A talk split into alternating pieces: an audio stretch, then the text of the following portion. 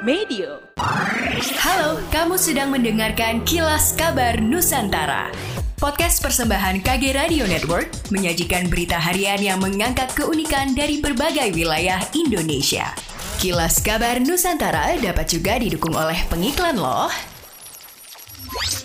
Badan Pengawas Pemilu Bawaslu Provinsi Sulawesi Selatan mengingatkan calon petahana menjelang pemilihan umum pemilu 2024 terkait aturan larangan mutasi jabatan aparatur sipil negara ASN yang berlaku mulai Agustus 2023 bagi calon yang berkontestasi di pemilihan legislatif Pileg dan pemilihan presiden Pilpres 2024. Ketua Bawaslu Sulsel Mardiana Rusli mengatakan larangan diatur dalam Undang-Undang Pemilu.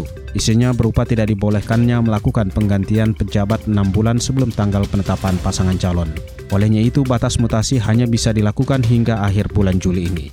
Mardiana menjelaskan petahana juga tidak diperbolehkan menggunakan kewenangan, program, dan kegiatan yang menguntungkan atau merugikan salah satu pasangan calon, baik di daerah sendiri maupun di daerah lainnya. Bawaslu Sulsel juga memaparkan sanksi bagi pelanggar berupa diskualifikasi atau pembatalan sebagai calon peserta pemilu.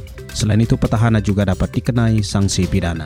Forum Peduli Universitas 11 Maret Surakarta atau FPUNS mendatangi kantor Komisi Pemberantasan Korupsi atau KPK di Kendung Merah Putih, Jalan Kuningan Persada, Jakarta Selatan pada Jumat 28 Juli 2023 siang. Kedatangan enam orang dari FPUNS ini bertujuan untuk menyerahkan dokumen bukti dugaan korupsi yang melibatkan Rektor Universitas 11 Maret Surakarta Jamal Wiwoho. Pimpinan FPUNS Diahwari Anjari mengatakan bahwa kedatangan pihaknya ke kantor KPK adalah untuk menepati janji yang telah diungkapkannya awal pekan ini. Lebih lanjut, Ketua Umum Gerakan Anak Bangsa ini menjelaskan bahwa bukti-bukti yang diserahkan ke KPK merupakan hasil dari tim investigasi FPUNS yang diterjunkan sejak sebulan terakhir. Ia menegaskan bahwa FPUNS siap mengawal dugaan kasus korupsi di dalam kampus UNS tersebut. Gubernur Sulawesi Selatan Andi Sudirman Sulaiman menyerahkan surat keputusan SK kepada 4.000 lebih aparatur sipil negara ASN lingkup Pemprov Sulsel. 4.000 lebih ASN itu terdiri dari 268 orang formasi tahun 2021 dan sebanyak 3.908 pegawai pemerintah dengan perjanjian kerja P3K formasi tahun anggaran 2022. Kepala Badan Kepegawaian Daerah BKD Sulsel Soekarniati Kondolele menyampaikan penyerahan SK ASN formasi 2021 terbagi atas fungsional kesehatan sebanyak 144 orang, fungsional teknis 68 orang, dan pelaksana 86 orang. Ratusan ASN itu akan bertugas di 22 organisasi perangkat daerah OPD lingkup Pemprov Sulsel.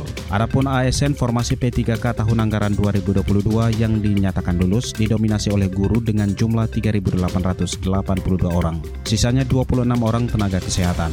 Sementara itu Gubernur Sulawesi Selatan Andi Sudirman Sulaiman berharap mereka yang telah resmi menjadi ASN mampu bekerja secara secara maksimal. Ia juga meminta para ASN Pemprov Sulsel memiliki persatuan yang tinggi. Secara khusus ia mengingatkan kepada tenaga pendidik yang baru saja dilantik agar memberikan pendidikan dan perhatian terbaik untuk anak didiknya. Demikianlah kilas kabar Nusantara pagi ini.